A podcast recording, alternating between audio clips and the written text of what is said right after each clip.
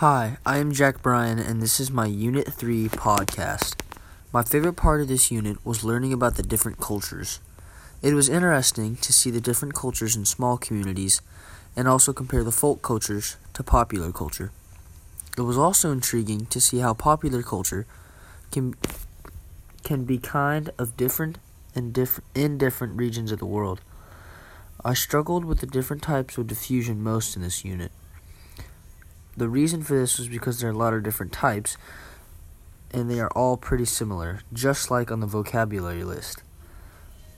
They all also tell how culture or language or other things moves throughout the world. The reason for culture, language, and religion being in the places they are today is mostly due to movement of people.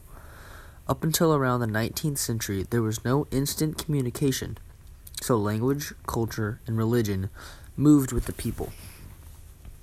The things that connects all three chapters in the reliance of diffusion. Without diffusion, these things would never have moved from place of origin. These chapters relate to class because we have a diverse group with different cultures, religions, and sometimes even languages.